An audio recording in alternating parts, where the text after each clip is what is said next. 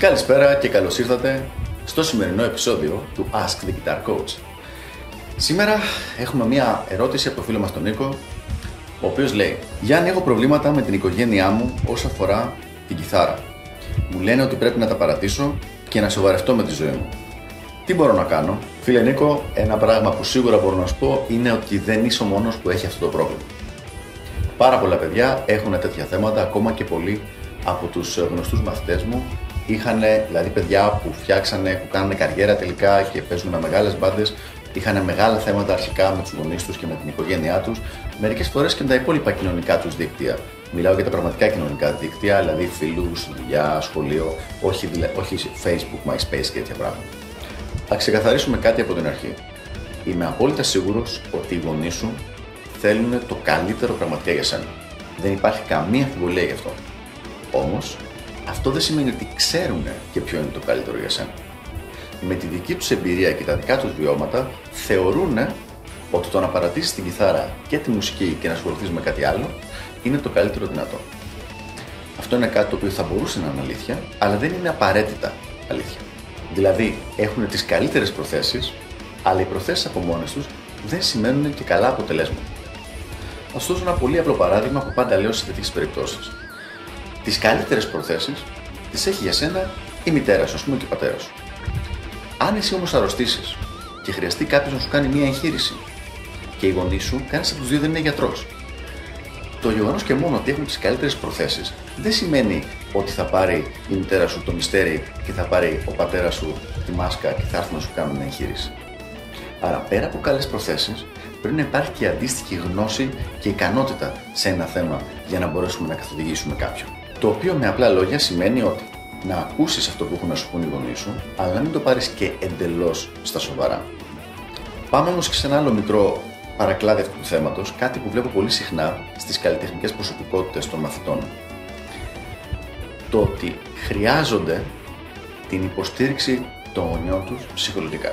Με αυτό το θέμα εγώ θα διαφωνήσω. Γενικά μεγαλώνοντας θα δεις ότι το καλύτερο που μπορείς να περιμένεις από τους ανθρώπους γενικότερα στη ζωή σου είναι όταν ασχολείσαι με κάτι να σε αφήνουν απλά ήσυχο να ασχοληθείς. Δεν είναι καθόλου υποχρεωμένος ο κάθε φίλος σου, οι γονείς σου, η κοπέλα σου, οι συνάδελφοί σου να υποστηρίζουν ό,τι κάνεις. Είναι πάρα πολύ ωραίο και όποτε συμβαίνει θα σου πρότεινα να το δεις σαν ένα πολύ ωραίο δώρο. Αλλά σίγουρα, και στο λέω και για να μην απογοητεύεσαι και γιατί δεν είναι ρεαλιστικές οι προσδοκίες που νομίζω ότι έχεις αυτή τη στιγμή, σίγουρα λοιπόν δεν είναι υποχρεωμένοι να το υποστηρίξουν. Το, σε ιδανικές συνθήκες θα το υποστηρίξουν, αλλά η ζωή δεν είναι γεμάτη από ιδανικές συνθήκες. Ποια είναι λοιπόν η συμβουλή μου? Γιατί καλά τα λέμε τόση ώρα, αλλά τι θα πρέπει να κάνεις? Αυτό που πραγματικά πιστεύω ότι πρέπει να γίνει είναι επουδενή να μην έρθεις σε ρήξη με την οικογένειά σου. Αυτό είναι το πράγμα το οποίο θα σου φέρει τα περισσότερα προβλήματα στη ζωή σου. Είναι πολύ σημαντικό να μπορέσεις να πείσεις τους γονείς σου, απλά να αποδεχτούν ότι θα το κάνεις αυτό το πράγμα και να μην έχετε κάθε μέρα τις φασαρίες που ακούμε συχνά σε ελληνικά σπίτια, το ότι πάλι παίζεις κιθάρα, πάλι ασχολείσαι με αυτό. Δηλαδή να μην γίνει ένα θέμα ότι γίνεται το δικό σου και όχι το δικό τους. Θα πρέπει να τα βρείτε οπωσδήποτε.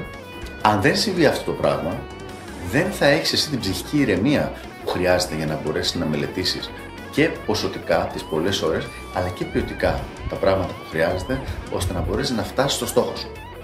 Δηλαδή, οι γονείς σου στην προσπάθεια να σε βοηθήσουν με τις καλύτερες προθέσεις και εσύ στη δική σου προσπάθεια να μην κάνεις πίσω, θα, θα καταφέρετε μάλλον και οι δύο να μην φτάσει το θεμητό αποτέλεσμα. Πολύ σημαντικό λοιπόν και μάξιμη προτεραιότητα να τα πηγαίνεις καλά με τους γονείς σου.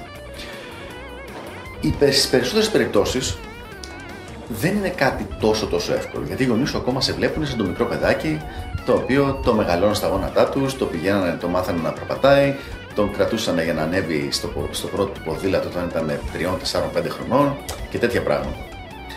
Οπότε είναι δύσκολο απλά να το αποδεχτούν. Από την άλλη, και οι περισσότεροι teenagers, υποθέτω ότι είσαι teenager επειδή υποσωτημένεις με τους γονείς σου, δεν μιλάνε στους γονείς τους. Δηλαδή ποτέ δεν κάθεται να τους πούνε κοίταξε πατέρα, μητέρα, αυτό είναι το πράγμα που κουστάρω, αυτό θέλω να κάνω, θα το κάνω σοβαρά, αν μπορείτε βοηθήστε με, αν δεν μπορείτε δεν πειράζει, εγώ θα το κάνω έτσι κι αλλιώς. Και να ακούσουν οι γονείς ότι τους μιλάει ένα νοήμο όρο.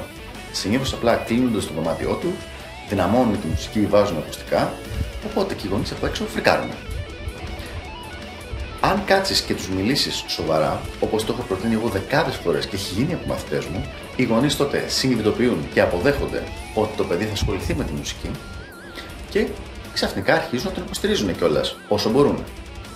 Αλλά μην περιμένεις, για άλλη μια φορά θα το πω και θα σταματήσουμε μετά, μην περιμένεις, αν δεν ανοίξεις το στόμα σου να τους μιλήσεις σαν νοήμονών, σαν άνθρωπος που έχει κάνει τα πλάνα του, που έχει κάνει τα κουμάντα του, που έχει δείξει ότι είναι μια συνειδητή απόφαση αυτό που έχει πάρει, αν δεν το κάνεις αυτό, μην περιμένεις να σε υποστηρίξουν.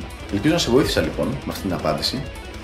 Είναι πραγματικά ένα πολύ σημαντικό και σοβαρό θέμα και το οποίο θα σου πρότεινα να το λύσεις όσο το δυνατόν συντομότερα, γιατί όντως θα σε κρατήσει πίσω στη βελτίωσή σου σαν μουσικός. Αυτά από μένα για σήμερα και τα λέμε στο επόμενο Ask the Guitar Coach. Γεια χαρά!